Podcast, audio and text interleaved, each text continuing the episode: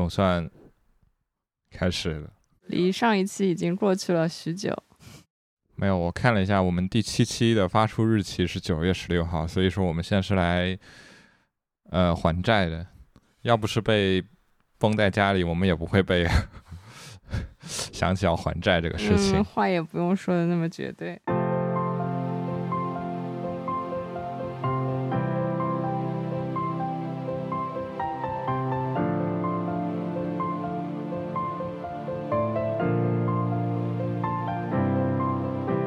所以这是一期大早上无所事事的复盘节目。对，我就来回顾一下过去这个没更新的时候看的书，但其实也都是九月份看的吧，十月份基本上没什么 没, 没什么看书的样子。十月份张老师一直在忙于工作，没有，一直在玩游戏吧。本来我们是想嗯、呃。聊一聊我们十一去的地方了嘛，但是这个我们现在被隔离在家，加上要聊这个地方，总感觉这个节目会有点问题啊。就此放弃了吗？没有，就是我们十一的时候还是出去了，然后呃，虽然提心吊胆，但还是啥事没有发生、嗯、非常开心的在福州玩耍了好几天。对，然后福州什么想值得分享的吗？阿毛啊，华林寺呀、啊，不是要讲一个小时古建筑吗？今天那那倒没有没有没有。没有那你先讲一下为什么，就你想当时想去华林寺的呀？你是这种导游带头去的呀？一切还得回到二零二零年没有。嗯，就是二零年的时候。哎呀，现在讲起二零年就好像恍如隔世一般、啊、就是虽然当时是疫情爆发的那一年，但是生活好像比现在要更接近正常一点点。 anyway， 然后那一年的国庆我联系了一个古建筑专家，但他也是活跃于当代艺术圈的一位创作者，叫何岸，我们都这个亲切地称呼他为何道长。这个道长带着我们，带着我和我妈妈，我们一起去山西进行了一次古建筑膜拜之旅啊，没有，从大同一直到太原，嗯、呃，也就从北到南的路线。然后当时。何道长也这个现身说法，反正呃，我们基本上有名的没名的都看了很多，然后心里就一直有这个印象了吧，就变成如果要到别的地方去玩，那首先会看一看当地有没有这个古建筑。所以这次知道要去福州就查了一下，然后就发现有这个宋代的嗯寺庙，就是华林寺，而且它其实也是经过了挺多的流变。现在我们其实知道的很多的寺庙，它其实可能都只留下了当时整个建筑群，比如说它有这个大大家可能也会有一点概念，就是一组寺庙的建筑，它从前面的门然后进去之后，左右这个钟鼓楼，然后可能先是一个弥勒殿，然后进去之后有着大殿，然后左右可能还有一些阁啊什么的。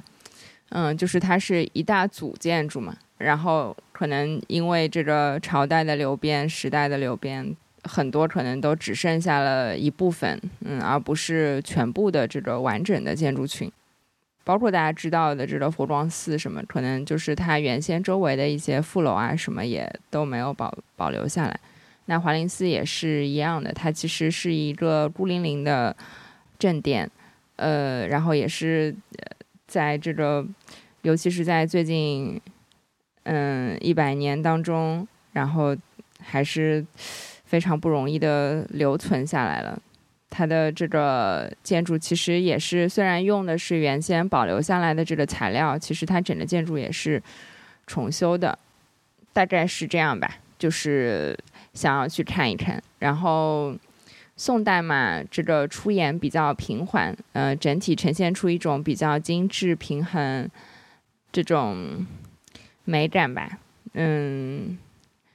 出演很平，然后很舒展的样子。嗯，不过这也是我也是没有想到，这个高老师去了之后，好像也就忽然开始各种钻研古建筑，家里忽然多出了很多古建筑的书。嗯，对，从这个大家奉为这个中国古建筑呃必读呃入门呃教科书的这个《中国古建筑史》是吧？刘敦桢老师主编，当然梁思成也有参与的这本书。然后除此之外，他还找了很多书。高老师要不要来介绍一下？呃，首先我觉得先先先还是我们回到福州再说吧。然后福州其实有很多次，我们其实也去了很多正经呃开业就是正经运作正常运作的这种寺庙，但是华林寺只是一个大殿，它其实就是更像一个旅游景区的一个一种地方。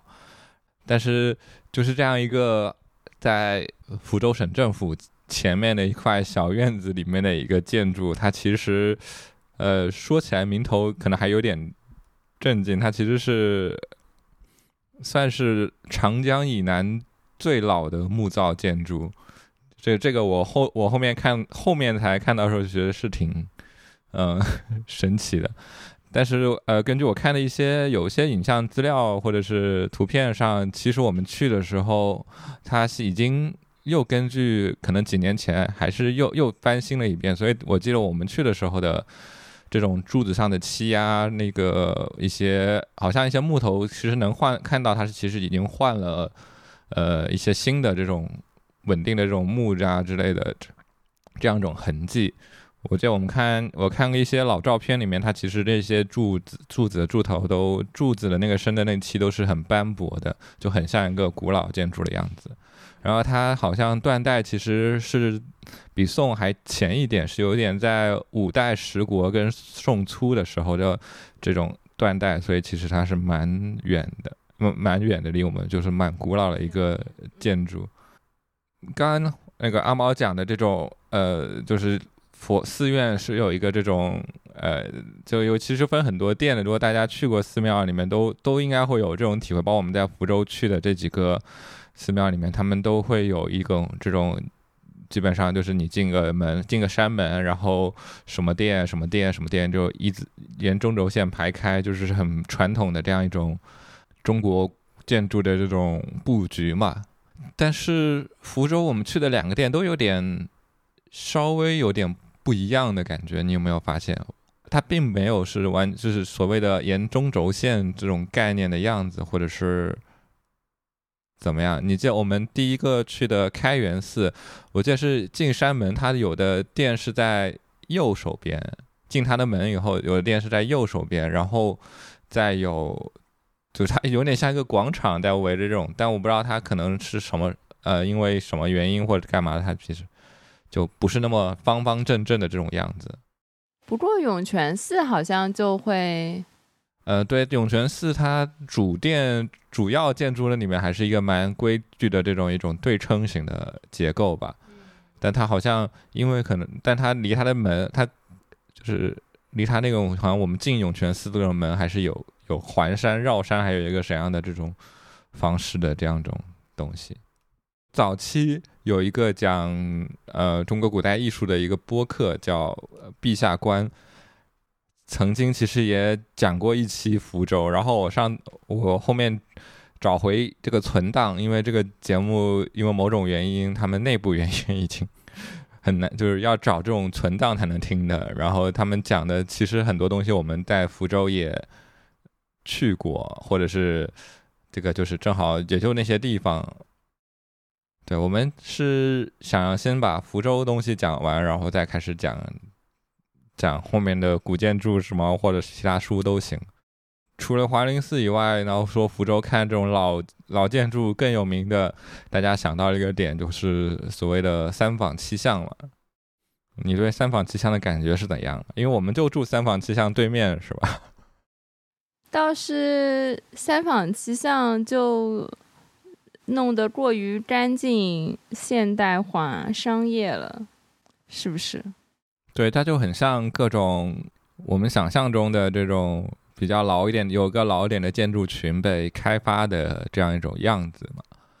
对，没有什么 特, 特别浓的地方的感觉。如果做一下类比，比如说我去山西平遥古城的时候，平遥虽然也有一些开发，然后也是古城墙，然后有这些阡陌交纵的这个呃这个巷子，然后呃有然后巷子里面会有一些老的院子，有一些以前大户人家的房子，然后或者是嗯一些可能曾经的一些机构啊，包括还有这种文庙武庙什么的，但是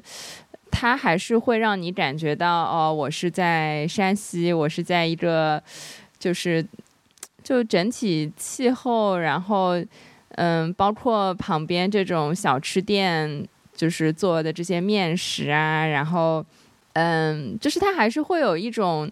地方性的一些切身的感受吧。就我会觉得我不是在上海，我不是在别的地方，我就是在这个西北偏西北部的这样的一个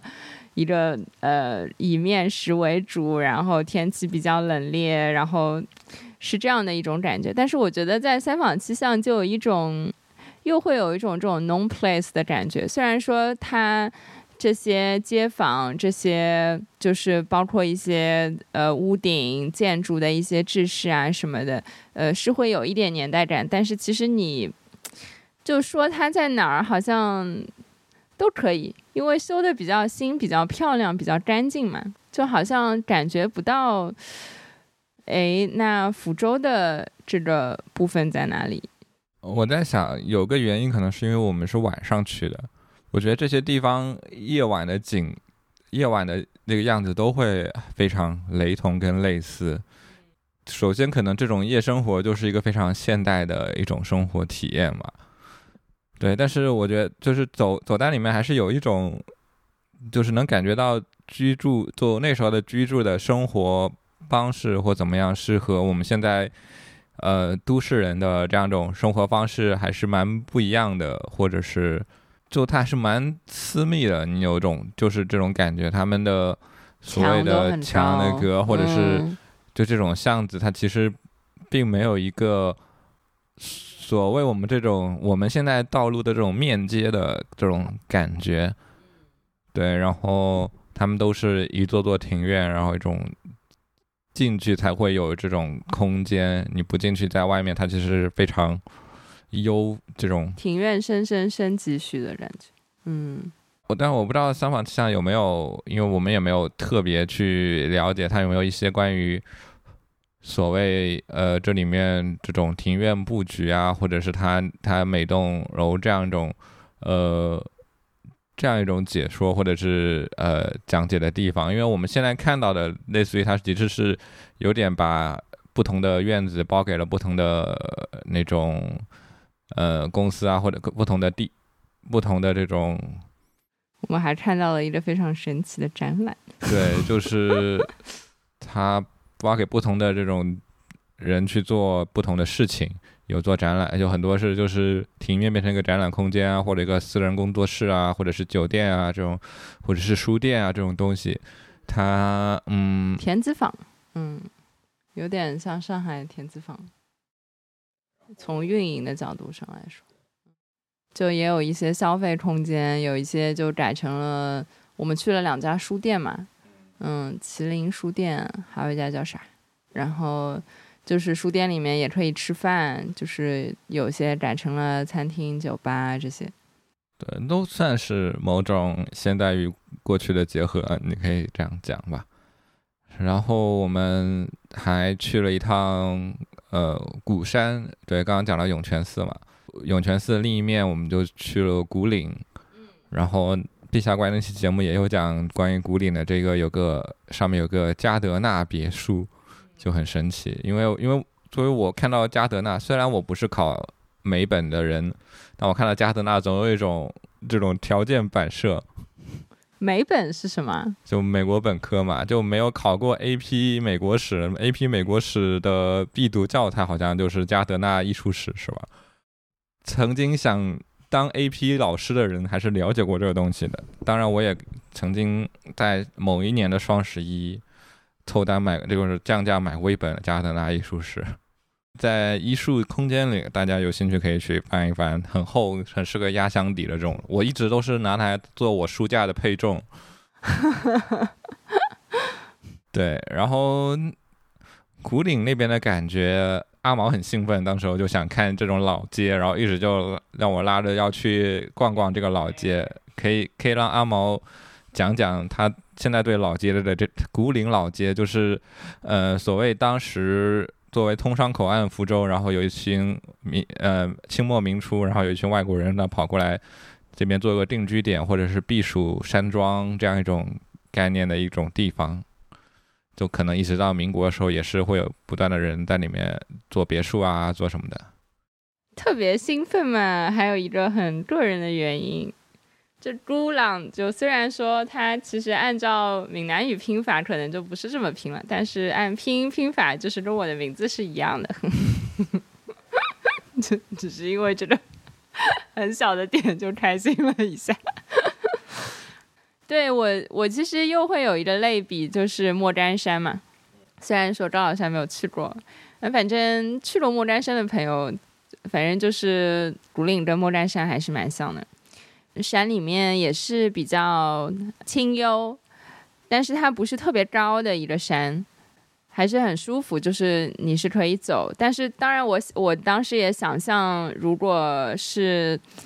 就是民国的时候他们要在山上盖所有的这些辖类，就是盖这些山间别墅，所有的这些石材的开采运输，各种建筑材料的运输，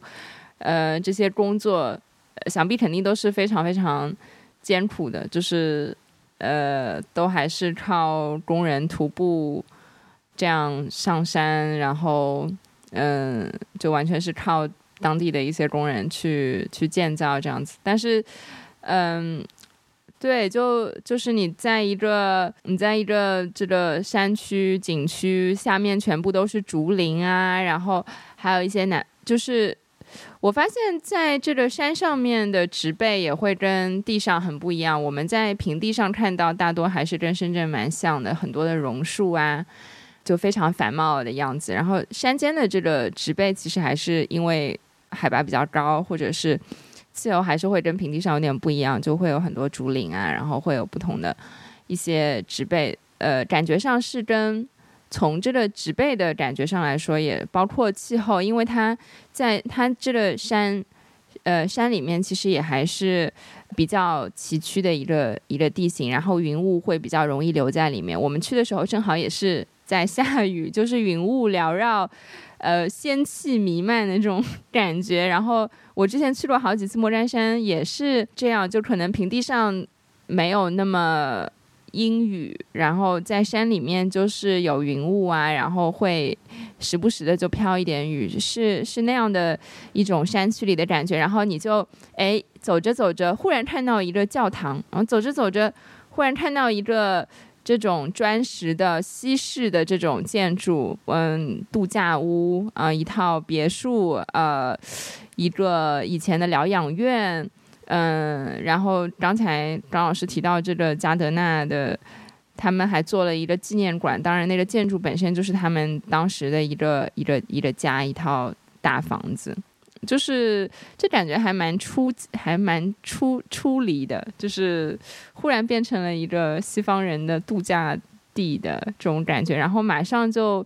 这个时代感就会拉出来一点，就会想象哦，民国那个时候啊这些。这些外国人当然就就会让我们联想到福州原来作为通商口岸，然后其实有很多的这些中外的交流，包括我之前去泉州的时候也会看到当地其实真的是一个万国建筑博物馆呢、啊。作为一个从小在外滩边长大的上海人来说，这种场景也是很熟悉，这个在一条街上面看到可能来自新古典主义或者是不同不同时期甚至美国乡村风格各种不同的这些建筑的风格，然后去想象他们当时的这些使用的场景。刚才高老师说我拉着他一定要去走的那条古岭老街，对，其实是有一些遗址，比如说当时的邮局啊，然后当时的一些功能性的建筑，我们甚至还看到了一个当时的柯达冲印店，对，还有游泳池。是对于我来说没那么兴奋的原因是因为我去过比它就是它的规模大的版本，同样也是一个叫 G U L I N G 的地方， 它, 它就是呃位于庐山上的孤岭镇，那个孤岭是著名的孤岭街 少, 杀少年杀人事件的那个孤岭，对，它也是一个非常著名的这种当时兴建的这种传教士兴建的这种避暑山避暑这个圣地。然后我看维基百科上其实有说，就当时同一时期开发的这几个避暑圣地里面，这个孤岭镇是最大的，其次才是有北戴河和莫干山，还有鸡公山，较小的有福州郊外的孤岭。所以对，我记得有一年，反正我大学的时候，当时是嗯，反正有一年暑假，我爸妈，然后跟我跟我舅舅还有我外婆，有一些老，反正就是老人们，因为夏天嘛，江西还是蛮热，他们就找上庐山上面，我们去租租了一间房子，住了蛮久的。我在那里就住了一周多吧，就那时候就天天跑出去玩，因为呃，就是之所以它大，就是因为庐山上面是蛮大一片的。就它相当于其实有一点小，真的是一个小镇的那种很大的一种城，对啊，这样一种小城镇的这种感觉，所以它蛮蛮平的，还有很多这种不同的建筑，有很多这样一种路，然后有广场呀，有这种呃各个四通八达的地方，然后同时就你们可以坐你们的旅游巴士什么的，然后再去它较远的一些这种呃庐山的山呀这种的景点，然后去看它，其实是个蛮大一片的地方。对，它里面也是有这种，而且我就是它相当来相对来说里面待的人也好呀，文化事件也好呀，或者是建筑都会比较多的。但是对，那里有那种老的那种基督教堂呀之类的，我记得我当时还想去的，然后发现关门了。就对比来说，其实对你刚讲那条老街，它孤岭它其实好像保，就是我不知道保留或者是特地就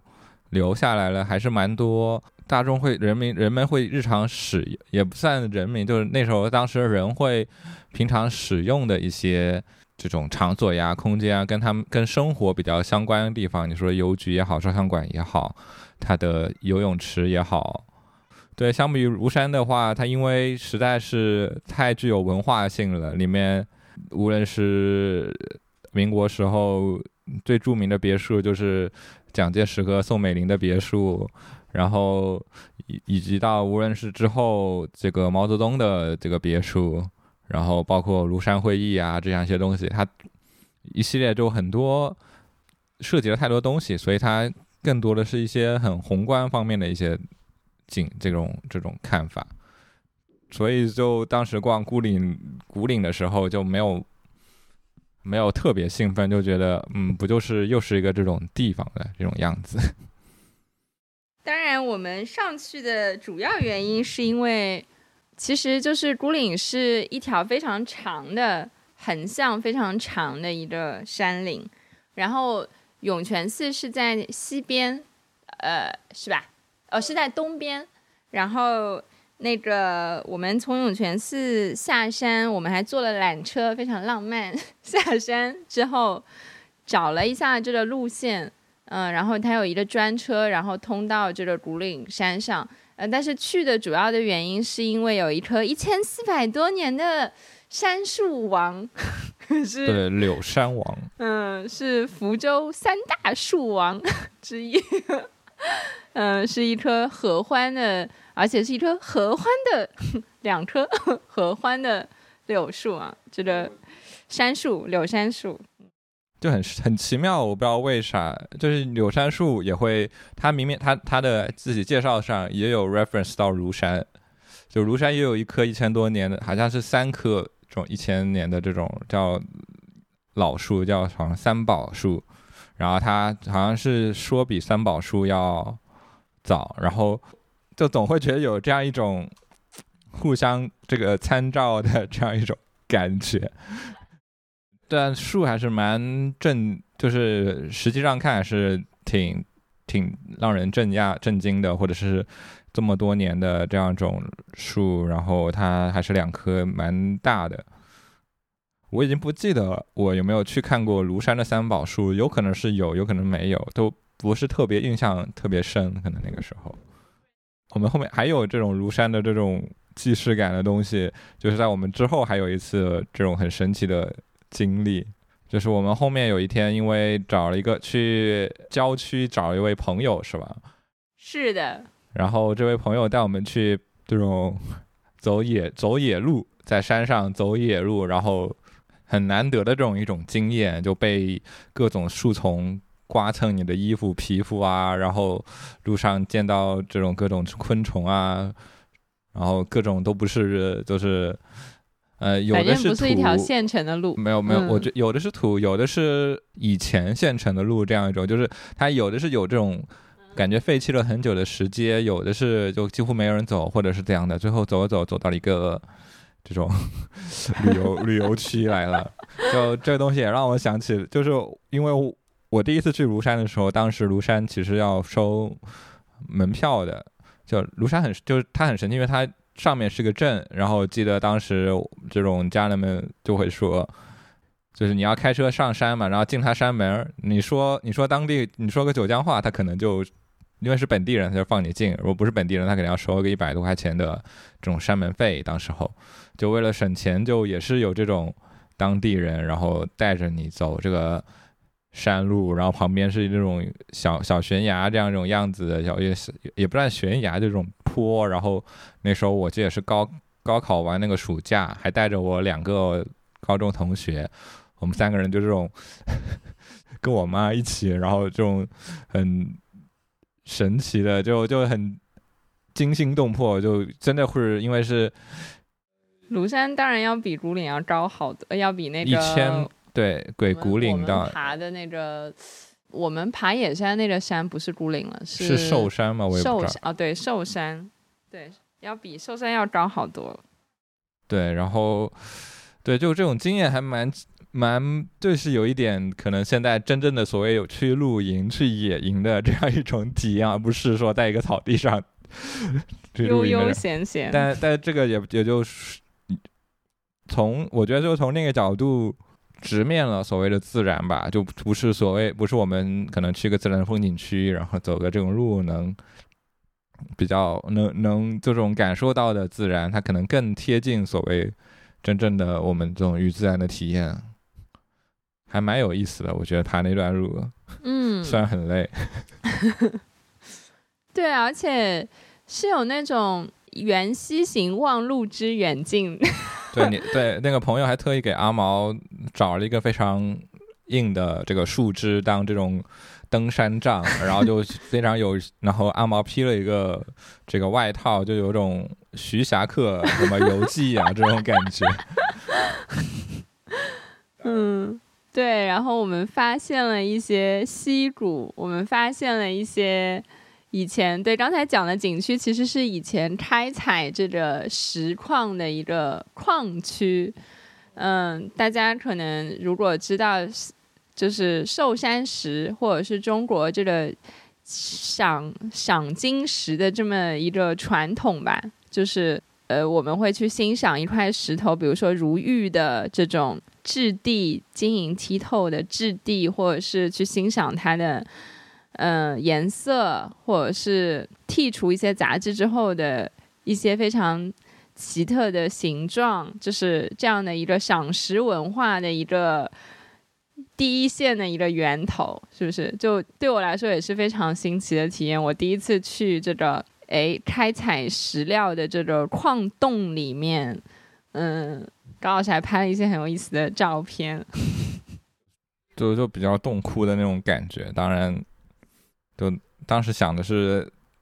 虽然最近提他有点帮他打广告，但他也不需要广告。他最近这个这这位艺术家最近刚出本新书，他比较就现在比较经常出现在各种朋友圈的里面，就是塔可，他之前也有拍很多这种洞洞天这样一种概念的东西。整体我们福州这个过完这么多天的感受，就是觉得和深圳跟上海这种超级城市的生活感确实是不一样的。这就是可能大家有人会说逃离北上广深这样一种去寻找另外一种更生活化的一种浪漫化的向往的一种寄托的一种城市慢节奏生活吧。也有可能因为是游客，所以你也体会不到到底每个人在这个城市中其实都是生活都是挺在艰难的生活的这样一种样子。不过我们接触到的一些福州本地的朋友，包括我们是也去桂湖美术馆看了那个 No Sample 的那个用 Rizzo 用 Rizzo 来去印刷照片的一个蛮有意思的展览，就是跟福州当地朋友接触，包括刚才张老师说啊，逃离就我就是我们最后一天一起吃饭没吃多少的那个朋友，对，他也是从上海，一开始他是去宁德，等于是一个更偏远的一个呃 村, 村庄嘛，嗯，就更靠海的一个村庄。然后，嗯，他是呃最近因为一些变动，宁德那边其实也是好像说有太多的城市人去了宁德，所以, 所以宁德这个地方好像又被被这些外来者入侵者改变了，所以他就也没有办法继续在那边待，就是本来这个宁静淡泊或者说非常安静的这样一个乡村的环境，又被这些逃来的 这, 这些人给 污, 污染了，呃，引号打引号，所以就是他就也搬到了福州。然后我就问他说，哎，那你那你就是有打算之后回上海吗？他就说他还是会想要继续在福州生活一段时间，就是确实是会感觉到可能更节奏会更慢一点，更就是没有那么有竞争性，好像好像是这样的一种感觉。我我其实整体回顾这趟旅程，我最喜欢的其实是我们在岷江边走的那一段，就是我们会看到有大叔大伯在河里面游泳啊，然后对，然后有挺多人在河里面钓鱼啊，然后呃，而且我非常喜欢岷江，也是因为它其实两岸大家就都知道，国内像这种河岸河道两边它可能都会建起来，就是会把河堤建起来，然后步道什么建起来，就是我们是看不到原来这个河堤本身长什么样子，然后那个草地长什么样子之类的。但是岷江就是非常美的原因，一方面也是因为 OK 植被，然后整体水面非常的开阔，然后两岸虽然也有一些高的建筑，但是因为视野视野比较开阔，我甚至会，虽然我没有去过东京，但是我看过好多在鸭川拍的电影电视剧什么的，我会有一点联想到鸭川的鸭川东京鸭川的感觉啊什么的，就是因为你能看到它原始的河堤长什么样子，然后那种这个凹凸不平犬牙呲呼，然后呃，但是其实又整体比较平坦开阔的这种感觉，然后也会想象这些大叔在这个岷江里游泳，也蛮舒服的。我回来之后我发了在朋友圈发了照片，还有好几个朋友说什么他们好多年前去岷江的时候都下去游过泳啊什么。我觉得就是这种哎，好像跟这个地方非常亲近的一种一种一种感觉。然后我们在这个我们是在上面的这个，其实它还是有步道的，只是它架起来了，它没有直接建在这个河堤上。那这个在步道上走的时候，我们还看到有当地的人在那边吃火锅啦，然后甚至还在那边打阿拉伯麻将啊什么的，就是对，因为它有个小区类似于后花园，就是直接通向这个步道。那一段是我觉得非常开心，我们到结尾就是我们走了那么一段，然后上上来要就是进市区的那一段时候，我们又发现了一批当然就是那里是一一一片这个湿地保护园，有很多白鹭啊鸟啊什么的，就 我, 我本来还想走下去被赵老师制止了，然后然后我们往上走的时候还看到了一批非常先进的健身设施，对，就感觉是太阳能充电，然后它会有语音语音教练，可以这样讲，语音指导教练这样一种方式。同样我也是对这走这段路没有特别大兴奋对，他这样说总感觉我全程冷漠的张老师 总, 总感觉我是个非常这种 cynical 的这样一种人对，因为作为一个从小从小这个小城上就有一条江，当然没有，但确实闽江它这个宽阔度跟它这种风景跟我们这种小镇的这样一种江是完全就还是有不太差别的嘛，但基本上我们那个江滩涂也是很大的，就有个著名的风景我每年都会去看一眼，就是这个滩涂上到底就有很多附近的居民还是会在滩涂上这种种菜，所以它基本上一大片滩涂河边的滩涂都是他们的菜园这样一种方式， 我, 我有一年就是拍过很多这样的地方，所以我就会觉得呃，就这样也还好吧，但是当然 它, 它的宽阔度是没办法呃，这个 相, 相提并论的嘛，而且它确实保留了一些，它还保留了一个古桥墩的这样一种一些遗迹，虽然好像我不知道当时是说什么原因才留下来的，然后而且主要是那时候的天气也还不是，是因为偏秋天的一种 冷, 冷空气来的那样一种天气，所以不是夏天走，我觉得夏天走就没有那样一种感觉，你就会很热，然后但是你就会听到就是会比较听日剧那种感觉了，就是有蝉这个里但是你日剧蝉叫这样一种东西嗯，对，那个桥墩也挺美的，就是是叫什么什么什么河什么什么，反正是清代的一个桥，也没有说那么古早，然后可能因为安全的原因就不能继续使用了，但是非常好，就是他们，而且这桥其实中间可能也被就是炸过几次什么的，然后他们把这个桥墩就这样保留下来，所以桥墩上面就长了很多杂草啊什么的，就是在就是在可以审美的一个废墟，就是挺美的，就是下面江水就河水在流啊，闽闽江水在流啊，然后这个杂草，然后有一些鸟停在这些桥墩上啊，然后这个桥墩下面有几个老爷爷在游泳啊，就是就是这样的一个画面。嗯嗯、这个就还是真的有蛮多人在里有有有一些人在里面这个游泳，而且是游蛮长距离的，他们会背后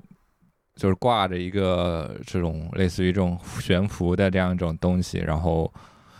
就, 就开始对然后就保障安全嘛，对，嗯，然后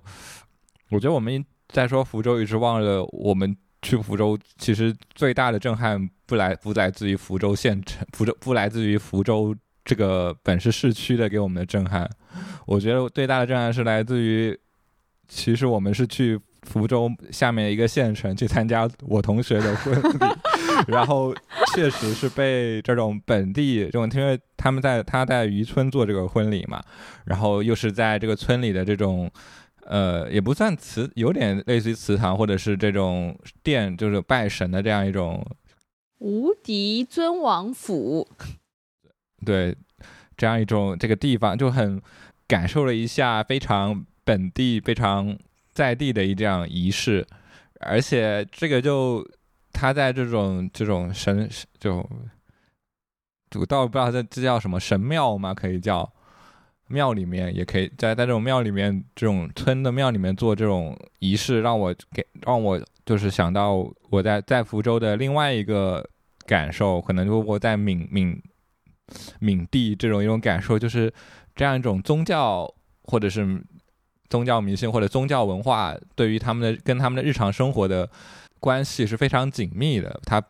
会时不时就突然就出现在这个日常生活中。我记得我们在去开元寺之前的一个转角是到了一个有个七星龙岩还是什么一个一个井的一个庙里，然后七星井，对，七星井的、嗯、然后那个那个庙就是个小小的在街旁边的一个建筑，然后我们往里面一看，不要发现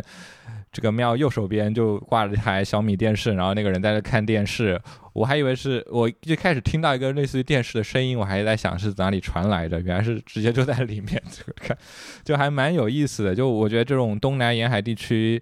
呃，这种宗教文化和人民日常生活这样一种联系，包括就是跟他们生活之间的这样一种关系是非常紧密且又非常普通的，就是这这可能就是没什么，不会像是就是没什么大不了，没什么特别重，就是一直就是你们日常就是生活中的一环的这样一种感觉。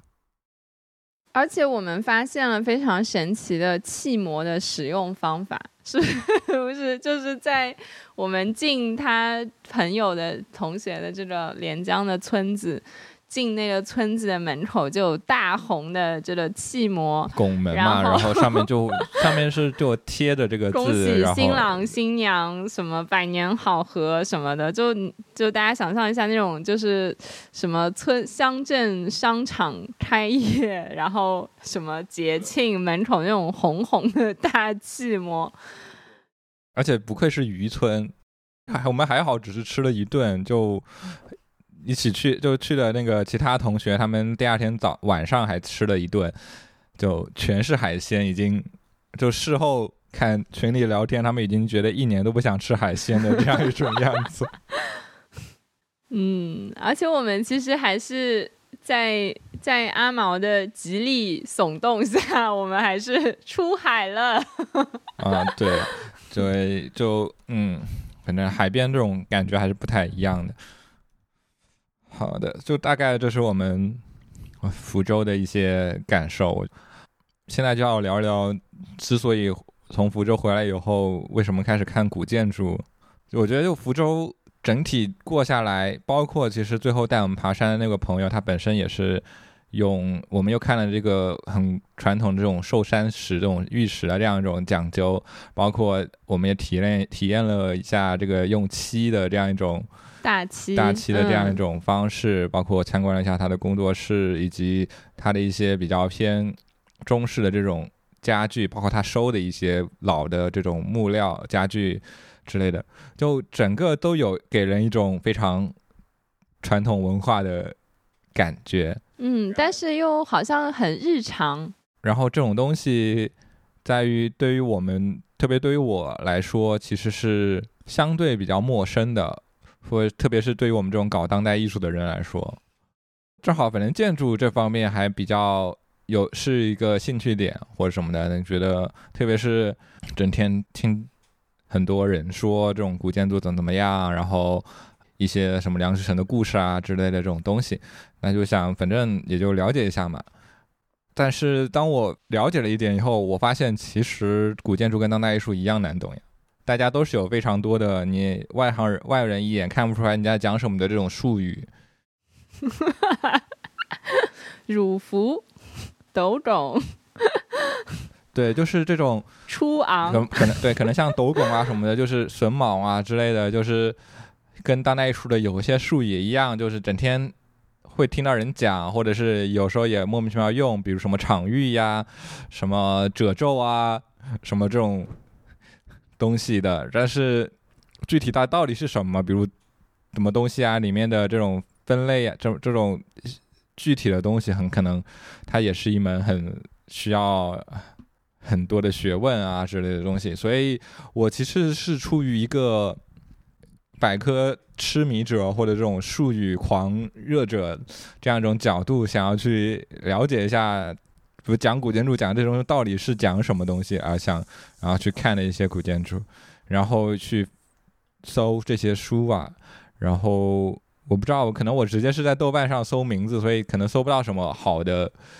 书，所以这这是我走了就稍微走了些弯路。本来呃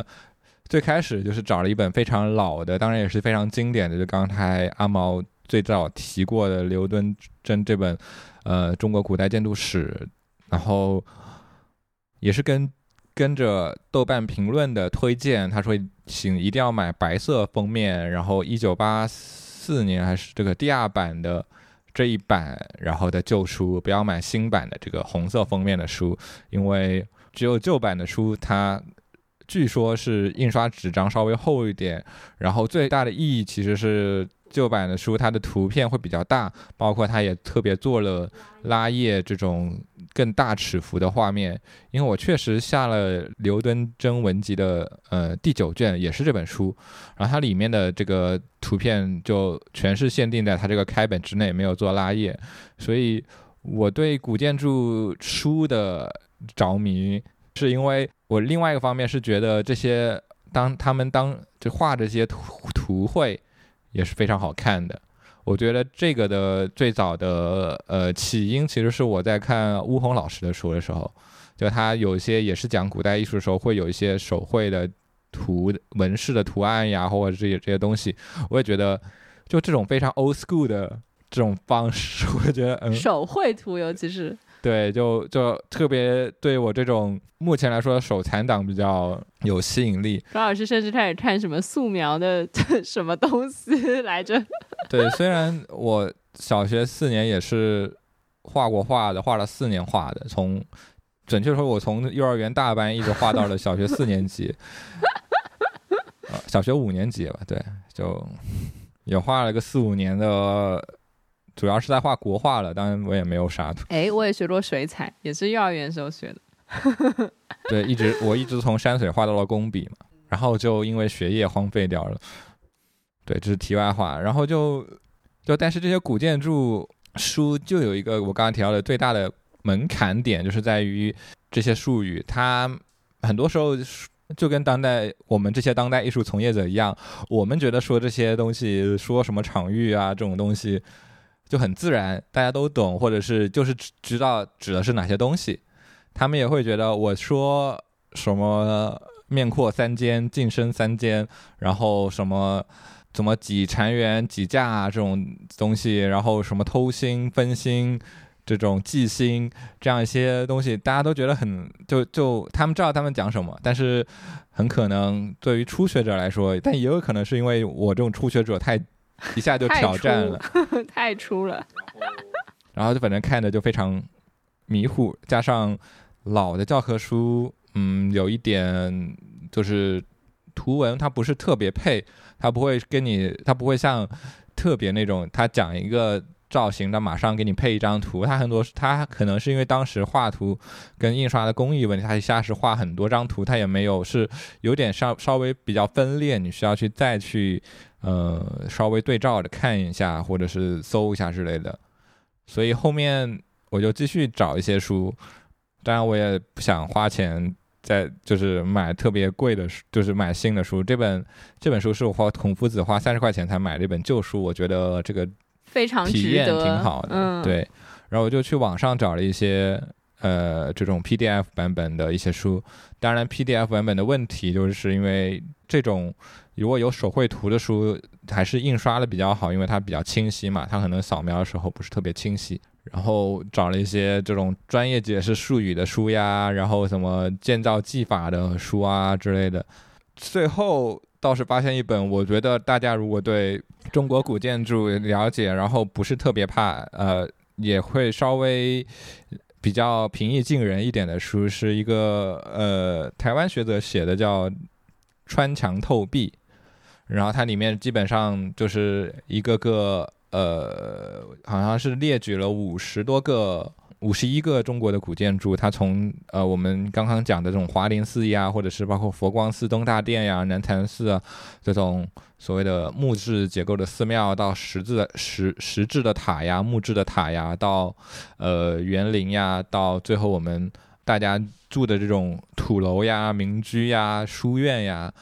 呃，这种地方它都有涉猎，然后每一个它也是每一个建筑都有自己的一个水，类似于水彩这样的彩色手绘图的解剖解剖图，所以从无论从这个画面的美观好，然后它的讲解也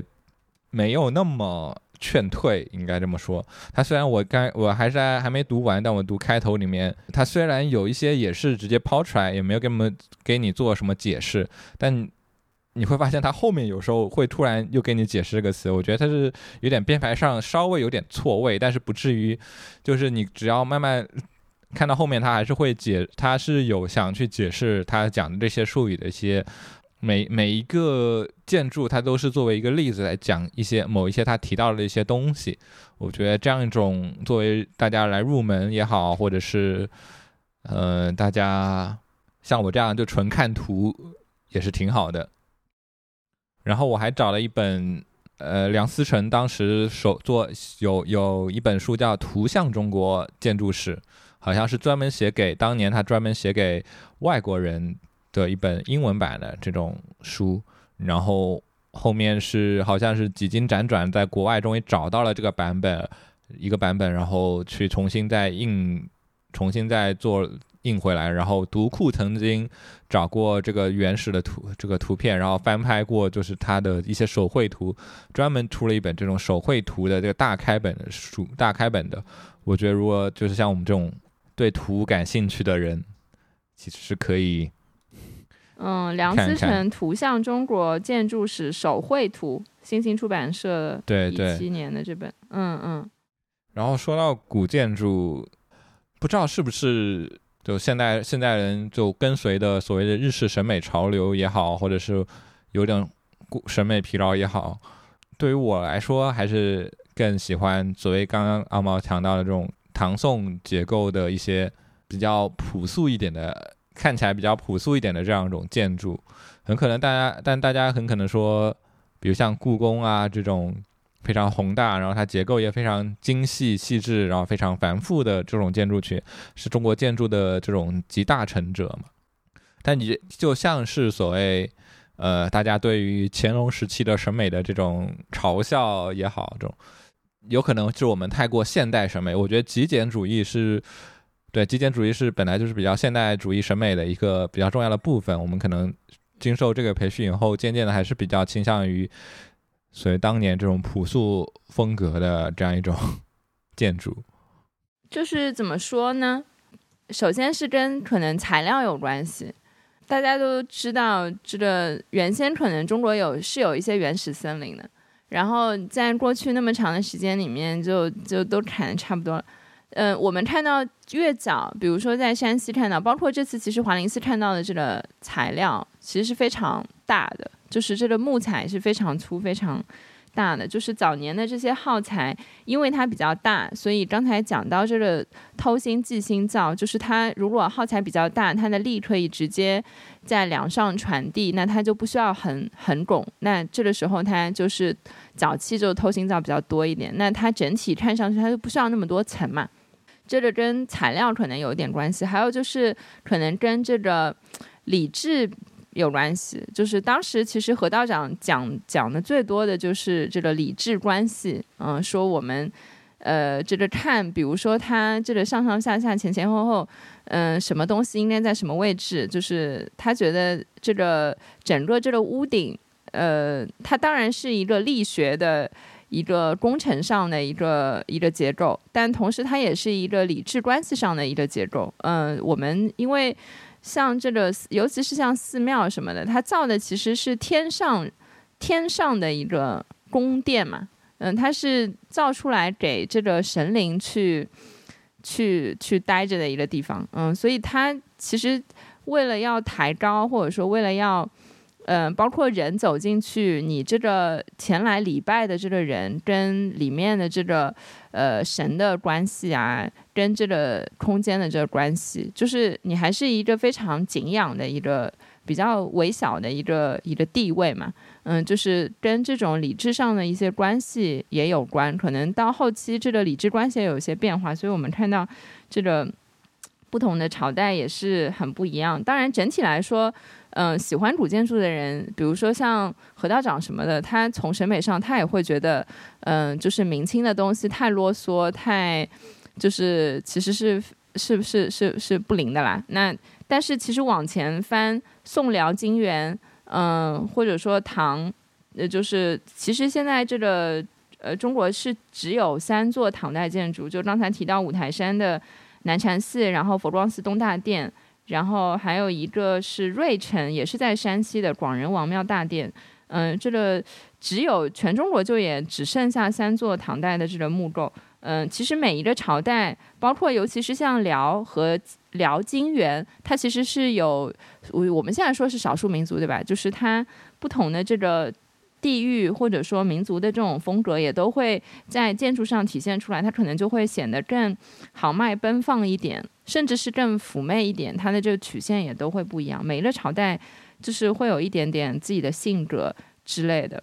而且我其实在当时在看的时候了解一些资料，中国现在呃从一九六一年一直到现在，呃一共是呃有八批全国重点文物保护单位。就是这个八批它是先先后后，每一批比如说零六年有一批啊、呃、几几年有一批，就是它它每一批这个找到然后把它保护下来，其实它跟我们当代人的这个关系，对，一方面是非常的不容易留下来了，然后山西确实有很多，但另外一方面，嗯，真的能保护他们的这个保护到什么程度，其实是非常无奈的。我我们当时就是跟着何道长去跑山西的时候，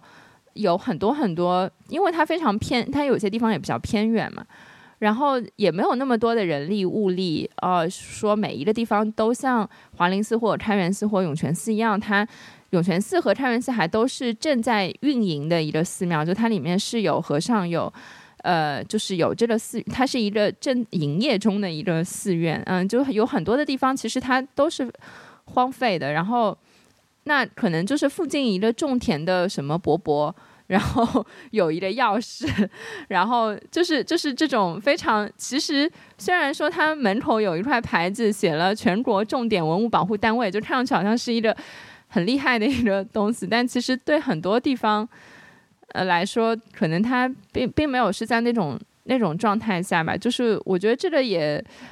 怎么讲呢，有一种非常五味杂陈的一种感觉吧。就是我们去看了一个几百年甚至是一千多年前的一个，他当时肯定是有人去，然后有有有有神在里面，然后有壁画，有泥塑，有有香火，呃，然后我们现在看到其实还是怎么讲一个半废墟的这种状态。对古建筑如何那个存用或者是如何保护，我觉得确实是一个比较呃复杂的问题，因为我觉得如果这个古建筑在使用，如果是在使用过程中，那它又会涉及到所谓的翻新跟新旧所这样一种关系，包括人类活动这样一种关系。对，它确实是一个呃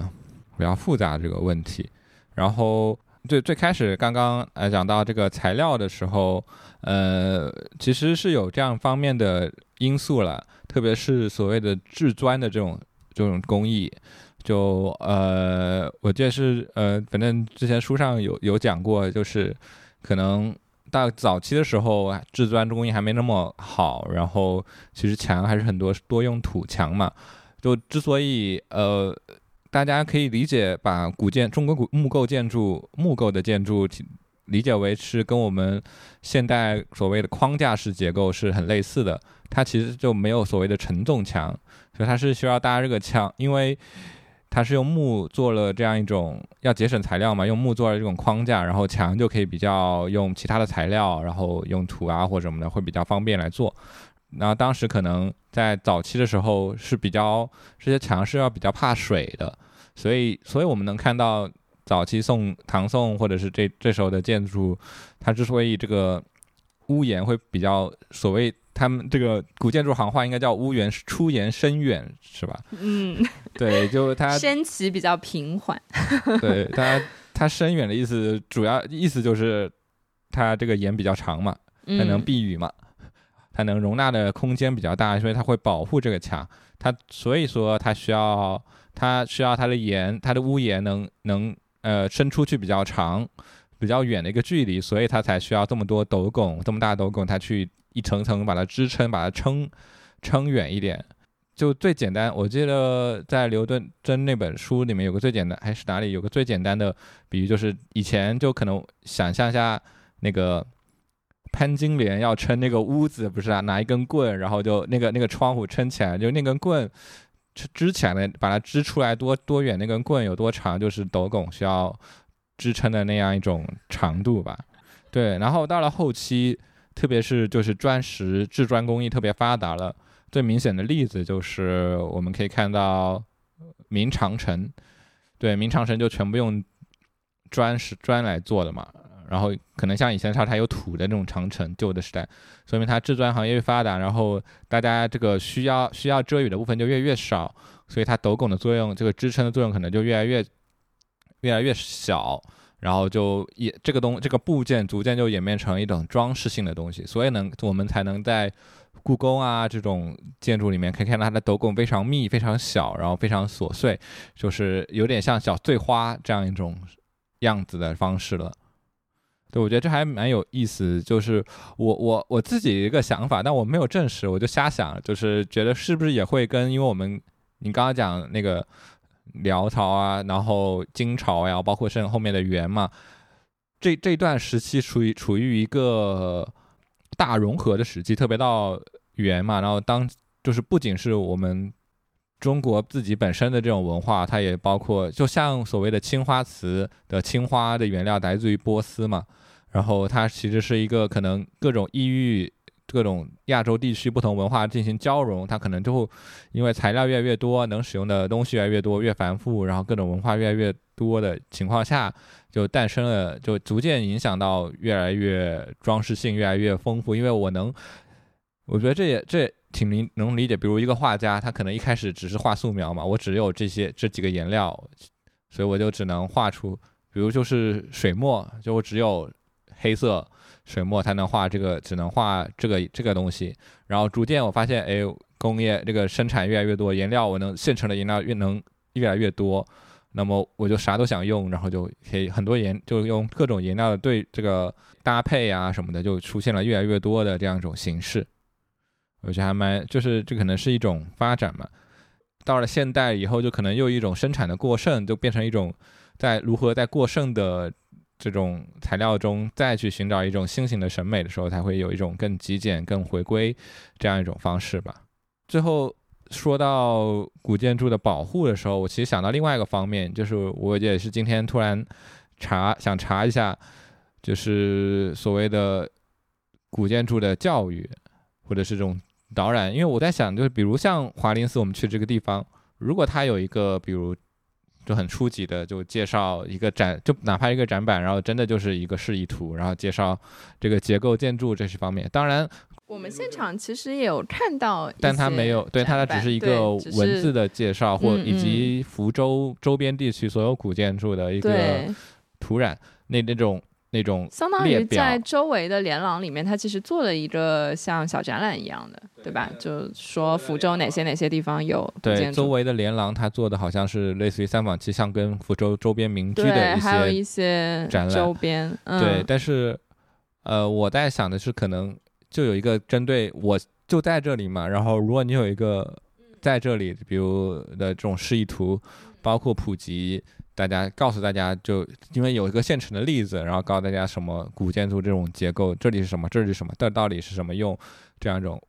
普及性质的东西可能会好一点的。哎，要是有一个这种投影字灯，然后他把比如说乳符就直接投在那个乳符那根梁上面，什么就投在，对，但这个又有一点太破坏，我也不知道。就其实你有个示意图，大家一比对应的其实就很好、嗯、不用特别这么手把手的教。然后当然阿毛刚刚讲的那种文化上的一些东西，我觉得也是在古建筑非常重要，包括它就是所谓的佛像呀、理智 的, 理智的、嗯、然后包括它有一些它的敌那个那个字叫什么敌尾啊，本后面叫吻兽嘛，或者是就是赤吻、嗯、对，这种吃兽好像、就是就是出眼两头就是会竖起来那个，它其实是一个防火的一个愿望之类的。它有各种不同的象征意义的一些东西、嗯、然后这些东西其实单就一个建筑来讲，它可能能讲出非常多东西。呃，当然这就看经历嘛，就是甚至于它也也可以像博物馆一样，是有一些固定的分时段的导览，然后带着大家去看这些东西。我觉得这都是对于古建筑教育一个非常在地非常重要的东西，因为你眼前就是这个实物。我觉得就像有点像你在山西有何道长带着给你一一指着这样看的这种切身感，会比我现在回头又要看书，哎，要对着哎这是哪哪，就有一点就是要靠空间想象跟追溯力的这样一种方式，可能要更直观一点，然后更让人接受，或者是会引起人兴趣啊，就原来是这样这样这样这样这种方式。然后我今天搜的第二个东西就是我在我在淘宝上在搜中国古建筑模型，因为我记得有一次我看视频，就也看这种古建筑视频，然后就他是真讲斗拱嘛，他就真的有一个这种木质的一个个，然后帮你拼，然后这个是什么泥道拱，然后那个是再怎么拼成一个柱头铺座这样一种方式。然后我就在想有没有，因为今年可能大家玩乐高玩的很多嘛，那乐高这样一种方式其实手作拼图这样直接拼这种方式也是一个很容易让大家去直观的感受这个建筑或者什么的类型的一种方式。就像呃，我发现我很早以前买了一本书叫《神奇的建筑》，它是写给孩子的建筑结构书，还蛮有意思的，就是它能教你如何用纸质的材料，就是用纸纸板啊，然后胶水啊什么的，就给你去演示这种力学的关系，包括是怎么去搭出所谓框架结构呀、梁呀，这种为什么要做工字梁呀这样一种结构上的东西。我觉得就比如像对古建筑，可能它是用，如果它用木的话，可能这个成本会高一点，所以我搜到的很多的价格还是挺高的。但我觉得有这种东西，然后比如有一个专门做佛光寺的这种柱头加斗拱这样一种大的比较比较大的一种比例的一种呃模型，然后几百块钱，也是纯榫卯，就原一比一还原这样一种纯不是一比一就是原始还原，爱用榫卯这种结构，然后去做这样一种模型，可能大家手做以后可能更容易理解为什么当时会要有这样一种东西，以及它的一些结构原理啊之类的，也更有寓教于乐，更让人更深刻的理解，更更能切身的理解所谓传统文化的一些东西在里面。我会觉得这这这是一个蛮好的东西，就蛮好的一方面的能能做的东西。之前那个就是杭州青山湖有一个叫融设计图书馆，嗯，是张雷团队去做的，他们也是拜访了中国很多的地区，然后把中国的一些传统的工艺，比如说榫卯，呃，然后可能一些传统的材料，比如说竹木，然后嗯、呃，做了一个呃非常西方类型学的一个这种图书馆，或者说一个材料文献库，嗯、呃，包括可能不同的地区它的这个，我们说榫卯当然就是一出一进，但是其实它有就是几百甚至上千种就是不同的榫卯，比如说它转角的时候这个东西要怎么插，就是呃，它其实是有非常非常多的种类。然后嗯、呃，木作里面我们今天讲古建筑其实都是大木作嘛，那还有中木作、小木作，就是它都会用到榫卯、嗯、当时呃，张磊把他的这个榫卯这个主题的研究做了一个展览，在设计互联有展出。然后当时他们其实就是把一百多种不同的榫卯，每一个榫卯做成了一个 三 D 打印的模型，就是观众在现场是可以直接拆拆装装。因为我们即便是在建筑里面去看，就像高老师刚才说，其实你是要有很强的空间想象力的，就是它其实是在三维空间里面插进去，但是你在建筑里面看，即便你在现场场的时候，你其实只能也只能看到它的一面，就它 插, 插进去的那些你可能就要去想象，甚至你其实光看外面你也是不知道它里面这个榫卯到底是怎么长的。所以这种哎可以有一个 三 D 的东西大家拿在手上，哎可以拆拆装装，因为它三百六十度，然后你就旋转 三 D 的立体的东西，然后你就去看哎它是怎么连起来。所以这种真的是可能有切身的体验，而且还蛮好玩的。我之前我们在做那展览的时候，我还发现有一个 A P P 就叫榫卯，大家是在这个 A P P 里面，它可以就是三百六十度旋转，然后你去看它这空间关系。当然如果说你真的有一个实物拿在手上肯定是更好玩的。对，就对那个 A P P 我也下过，好像它之前还有另外一个也是关于什么什么的，就同一个类型，对，同一个团队做的。对，然后 三 D 打印也是、嗯、因为现在这种材料科技也是挺发达了嘛，像 三 D 打印也好呀，激光雕刻也好呀，我觉得就是不一定是真的全用实木的这种方式，如果是大家体验也好的话，也许这个成本能降下来或者什么的，因为我之前就前几天拼洛克的这个木板也是就就我觉得会有，包括我在淘宝也搜到一个只要就相对便宜也是用纸板或木板这种用拼模型的方式来拼呃佛光寺东大殿整个一个模型，这种方式都是一个挺有意思的东西。我没准 我, 我看一下什么时候有预算我去玩玩那个模型拼的因为它但它可能还用到手工白胶什么，就很手工的方式来去做这些东西。对，我觉得就是很多时候大家会觉得比如古建筑也好呀，木作也好呀，这种东西或者中国这种传统文化也好，有点太高高在上，不平易近人或者是怎么样。我觉得是有某种方法如何让它更能掌握，或者是更在我们用手工的方式在更能亲切身的体会它。对，我觉得这这还蛮有意思。包括包括其实有时候我我也蛮想尝试一下真正做建筑模型这样一种方式。我觉得很多就但当然也许这是很多建筑学专业包括手绘图也好建筑学专业他们都需要日常做的东西，但对于我这个外人来说它是反而有构构成某一种吸引力，但也许这都是一种其他这样的东西。对，我还想说一点，就是这个语言，就是前面呃 Val 说这个呃这些名字对吧，有一些像类比成当代艺术术语好像很难，就是很难懂什么，但如果说都了解过一圈下来，你就会觉得他这些名字其实很很优雅而且呃很多的名字其实就是宋代的营造法式那本书里面用的嘛，就会是一种非常神奇的，中国文字本来就是怎么说呢，那我们现在还是能看懂，就有有很多的文字可能篆书啊隶书啊，就是呃甚至甲骨文石骨文上面它可能大概的结构象形它还是在那边，就是你还是能认出这些字，而且可能它的一些意义一直到一直延续到现在，我觉得还是非常美妙的这个这些这些名字的。除了刚才说到这种偷心造寄心造，就是以心来去比喻中间一个成立受力比较关键的一个一个一个零件之外，还有比如说像补间，就是间这个字其实也是非常美的，就是它直接就是对应到这个空间上的一个意象是吧，就反正中国文字象形文字嗯、呃，就是间这个词就是直接影响到我们现在说房间房间空间对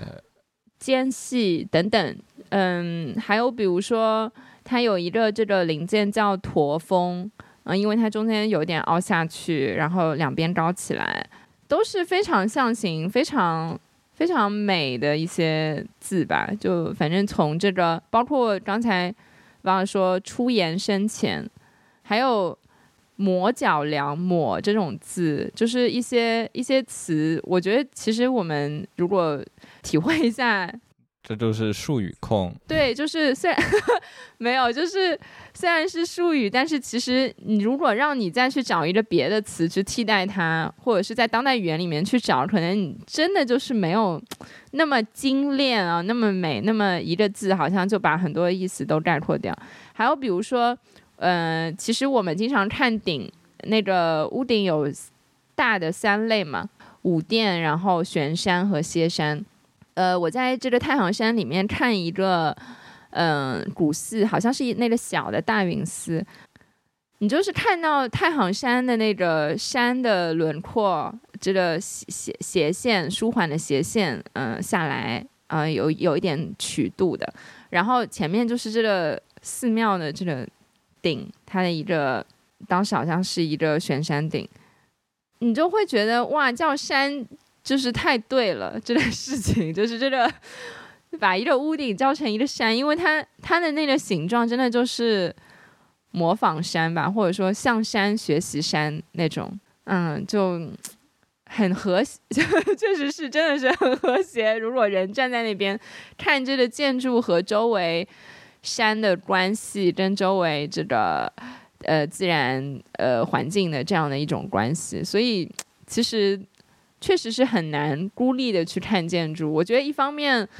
把它做成这种模型啊、玩具啊，然后 A P P 啊，就让帮助大家去了解它的原理是怎样、结构怎样，然后道理是怎样，就当然是很好。嗯，但是还是有有很强的，就是我觉得我们不能去呃，不能去忽略这个建筑跟它所在的这个大的空间、地景。周围的山水之间的关系，这其实也是非常关键的，包括这些建筑的朝向，一般来说坐北朝南嘛，对吧？但是东大殿的那个朝向好像还不是，就是出来的时候正好能看到夕阳的那个角度。对，就是建筑跟实际的这个地方地理的这种关系其实也是非常有意思，可能他们当初选址在这里啊，朝向啊，然后高高低低到底在这片山的什么位置啊？呃，我之前还看一个叫是大的那个大云寺，它就是周边的这个山就像一个如来神掌一样，就像一片莲花宝座这样抱着这个寺庙在中间，哦，就是好像一朵莲花拖着这这个这个庙，就是是真的是非常美，就是你可能是到了那边看到哦山和这建筑的关系，所以其实。最好的方式还是要出去多看看，实地看才能体会到真正古建筑的美妙。而且、呃、不仅是木构建筑，因为中国古建筑也不只只有木构嘛，它还有很多石质啊，或者是石塔呀，包括 土, 土质建筑啊，或者是这种有很多不同类型的，而且包括石窟啊这种类型。所以那个我国地大物博，其实还是有很多地方，包括不只是所谓的佛教建筑啊，包括藏传佛教建筑啊，包括各种民族的这种清真寺啊，或者是它会有很多不同的历史的沿革以及它的变迁，以及在不同地方它的这种文化跟意义它都会有很大的不一样。所以还是我觉得就能出去多走走多看看切身体会，也是一个非常不错的这个方面，就希望能。其实这次去福州已经是时隔好久的一次旅行，我都已经有点，我上一次旅行国内旅行可能真的就是二零年去山西的这一次。对，然后对，也希望大家如果有对古建筑感兴趣，或者听完我们的想也对这个东西感兴趣的，先可以看看我们推荐的书呀，跟我们多分享，也可以在评论或者各种渠道跟我们分享你对于古建筑的一些想法呀，或者是经验呀，都可以。我们这期也就差不多先讲到这吧，其他的书也不用，也可以留着我们再展一展。嗯嗯，好的，那我们下期再见，拜拜，拜拜。